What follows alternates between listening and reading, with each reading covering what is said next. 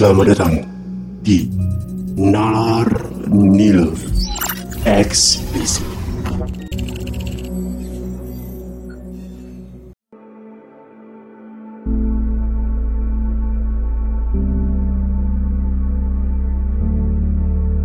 Oke.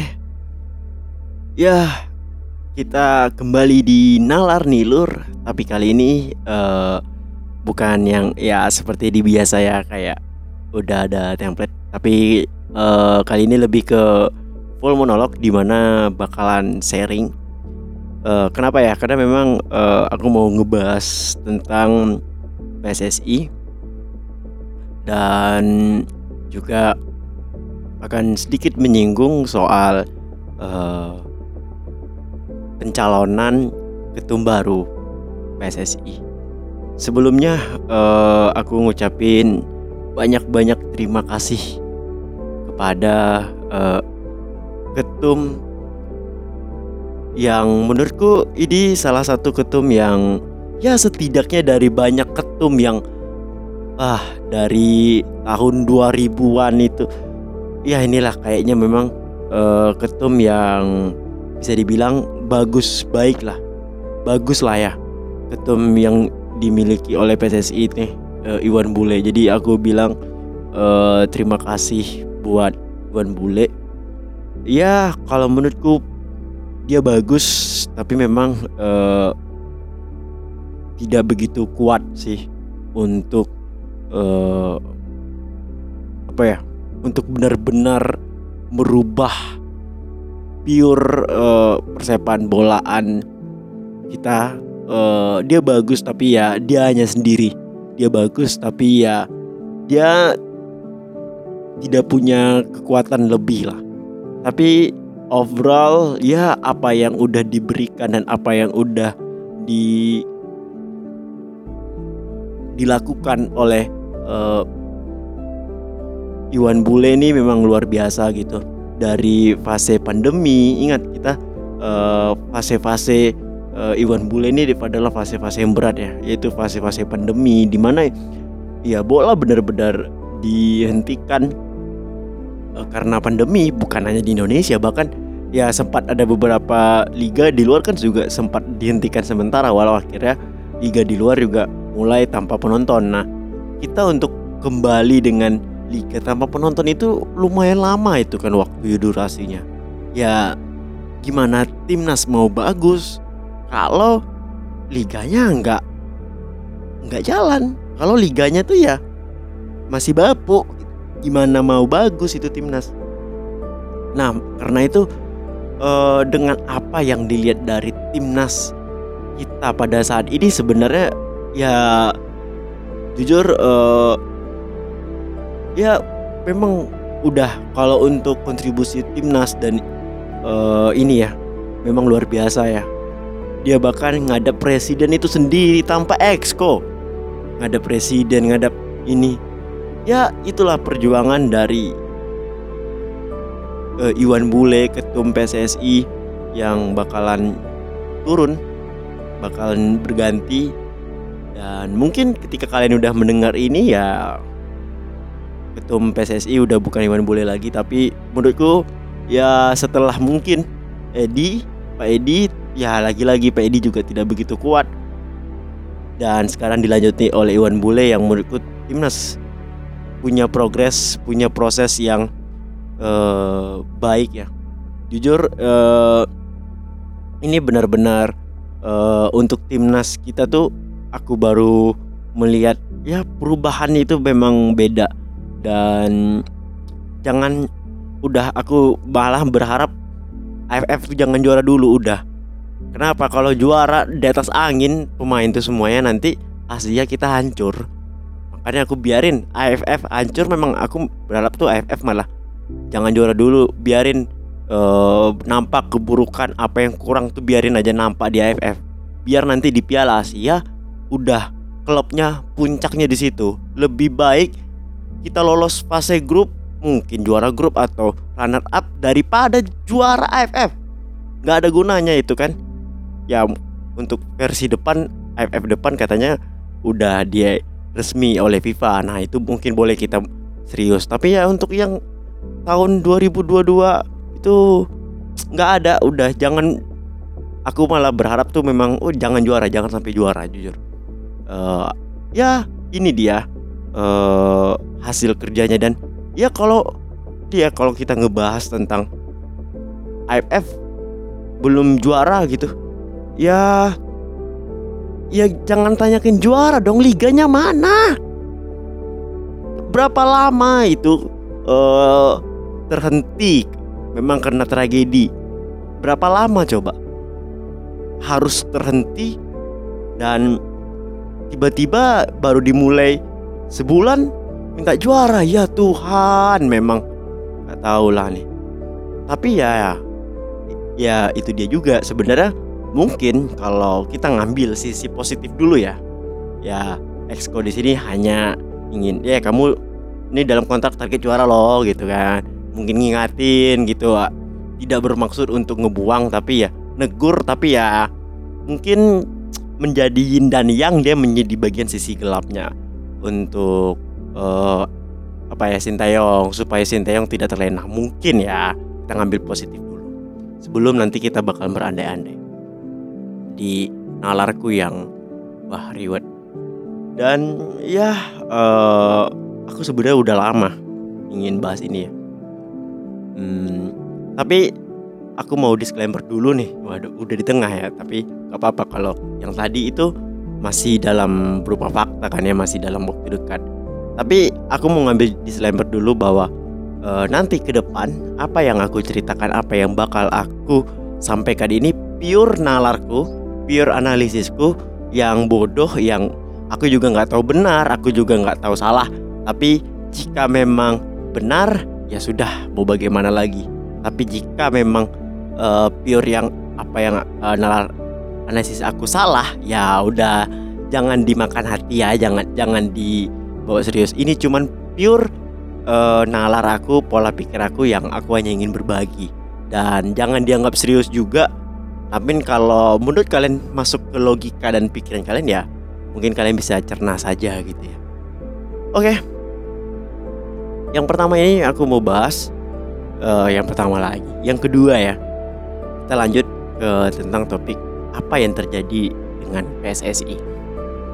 Hmm, aku sebenarnya ketika tragedi Kanjuruhan kan aku punya ya walaupun sempat terhenti ya uh, itu ada podcast dengan Wak admin timnas gol itu kita sempat ngebahas aku sempat mengutarakan jadi jangan-jangan tragedi Kanjuruhan ini ini sebuah hal yang politik bola di mana ya kita tahu ada kekuatan besar yang gak menginginkan adanya Iwan Bule gitu. Mungkin ya. Dan uh, jadi ya mungkin aja ingin menjatuhkan Iwan Bule. Tapi lagi-lagi di dalam nalarku, di dalam uh, nalarku yang akan menjadi nelur, uh, aku beranggap ada sepertinya tidak. Kalau kita lihat dengan desas desisnya ini ini benar-benar aroma politik dan ini pendapatku lagi-lagi ya jadi aku bilangin ini pendapatku menurutku uh, bola benar-benar uh, apa ya mungkin saja dijadikan uh, untuk memperkuat wilayah uh, kekuasaan politiknya gitu. tapi kalau ini ya menurutku hanya memanfaatkan sih. Jadi kayak orang yang berkompeten di sini nih uh, yang penguasa ini ya hanya memanfaatkan keadaan. Tapi uh, iya jadi akhirnya berusahalah untuk benar-benar mengambil alih. Karena sebenarnya juga kita tahu bahwa FIFA aku udah pernah sampaikan ini di podcast Nalar Nilur episode berapa ya? Aku lupa tiga atau empat atau dua lupa. Kalau FIFA itu merupakan sebuah organisasi yang berdiri sendiri bahkan dia nggak benar-benar apa ya kayak ya di dalam Olimpik aja Olimpiade aja dia nggak mau berpartisipasi begitu besar kan.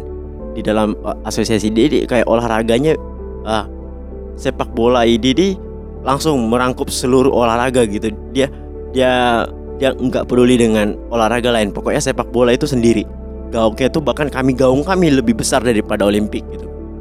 Ya it's okay gitu ya karena itulah uh, ketika orang memegang FIFA dia sudah memegang uh, dunia ini seperempat nah begitu juga dengan mungkin uh, dengan dia udah memegang negeri ini uh, negeri ini ketika udah memegang PSSI dia mungkin udah memegang seperempat uh, wilayah kekuasaan politik gitu.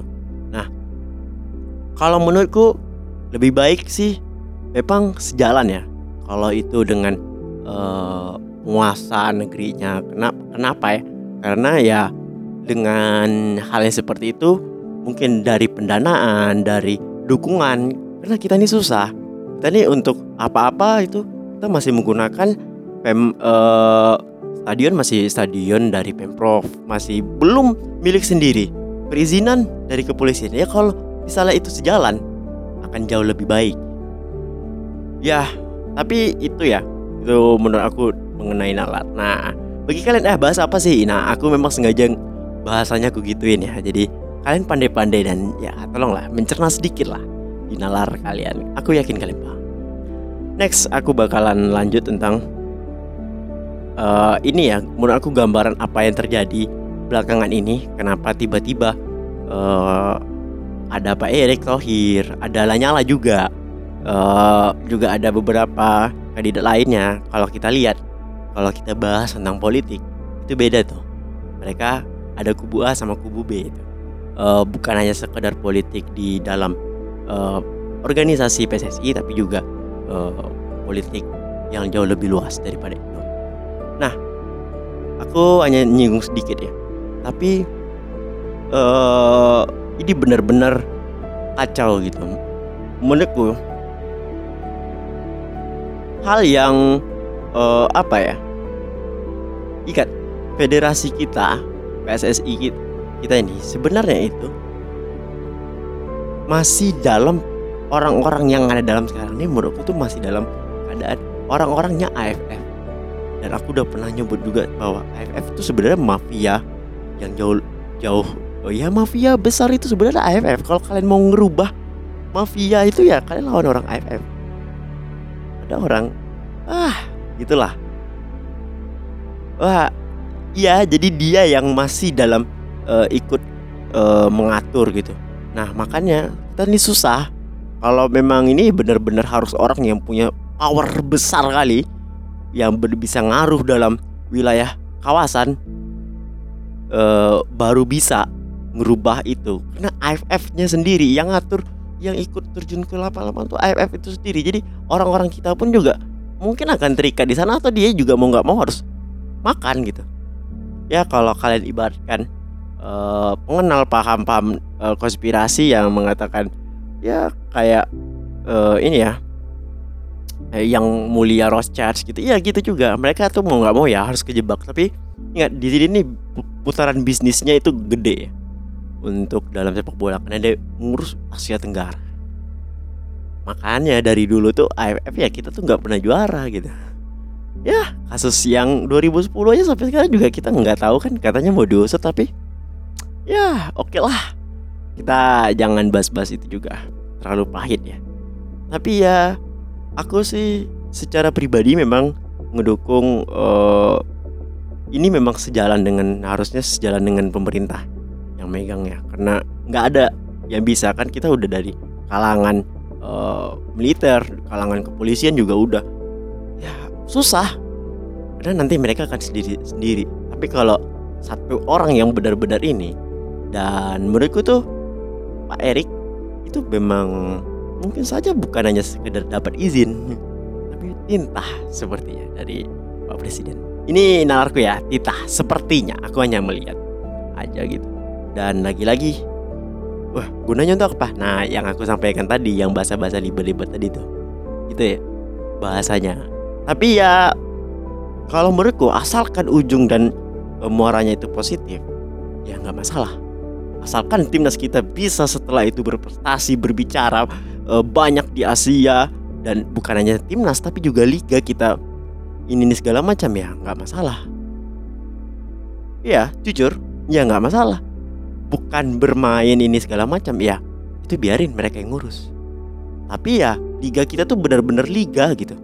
Liga jalan ini tidak dihentikan. Dan menurutku lagi-lagi nalarku liga 2 dihentikan. Mungkin saja ini titah dari mafia di Asia Tenggara tadi. Untuk menghentikan Liga 2 agar terjadi uh, carut marut atau bisa saja ini adalah salah satu permainan dari atas terjadinya carut marut supaya nampak bobroknya hancur biar ini bisa menang. Ya, itu hanya nalarku ya. Siapa sih yang menang bakal jadi ketum? Aku sih berharap siapa pun yang benar-benar bisa jadi ketum. Ketum dan exco itu satu pikiran. Ketum dan exco itu benar-benar kerjasama. Karena kalau ketumnya bagus, exco-nya hancur, sama aja enggak, sama aja bohong. Karena ya sistem PSSI itu seperti itu. Ketum tidak begitu leluasa juga. Esko lah yang lebih banyak menentukan. Nah, Esko ya ibaratkan mungkin MPR-nya. Ya itu dia tadi Semoga saja di dalam exco ini ya bisa jadi mayoritas itu adalah orang-orang dari ketum itu sendiri supaya nggak sendirian kayak Pak Iwan boleh. Mungkin sekian dulu di Nalar Nilurko edisi kali ini. Aku berharap kalian mengerti, kalian tangkap bahasa-bahasa aku yang sengaja ya aku siu-siu kan. Tapi uh, next mungkin episode Nalanilor akan kembali seperti semula. Nah ini hanya uh, talk karena ada banyak yang ingin aku sampaikan. Jadi susah kalau aku buat narasi-narasi yang pendek seperti itu ya. Dan terima kasih udah dengerin Nalar Nilur untuk kali ini. Hmm, aku minta komentar kalian deh, baik itu di uh, dengerin di Noise, di Spotify atau di uh, Apple juga. Ya silahkan berikan komentar atau kalian juga bisa follow Instagram aku di @amdandra dan juga uh, ya kalau di noise jangan lupa di follow ya. Dan juga di Spotify jangan lupa diikutin dan kasih bintang 5 Oke terima kasih. Kita berjumpa lagi di Nalar Nilor selanjutnya. Semoga kasus Kanjuruhan dan Liga Indonesia serta timnasnya benar-benar berubah dan bangkit. Demi Indonesia, Garuda di dada. We love you. thank you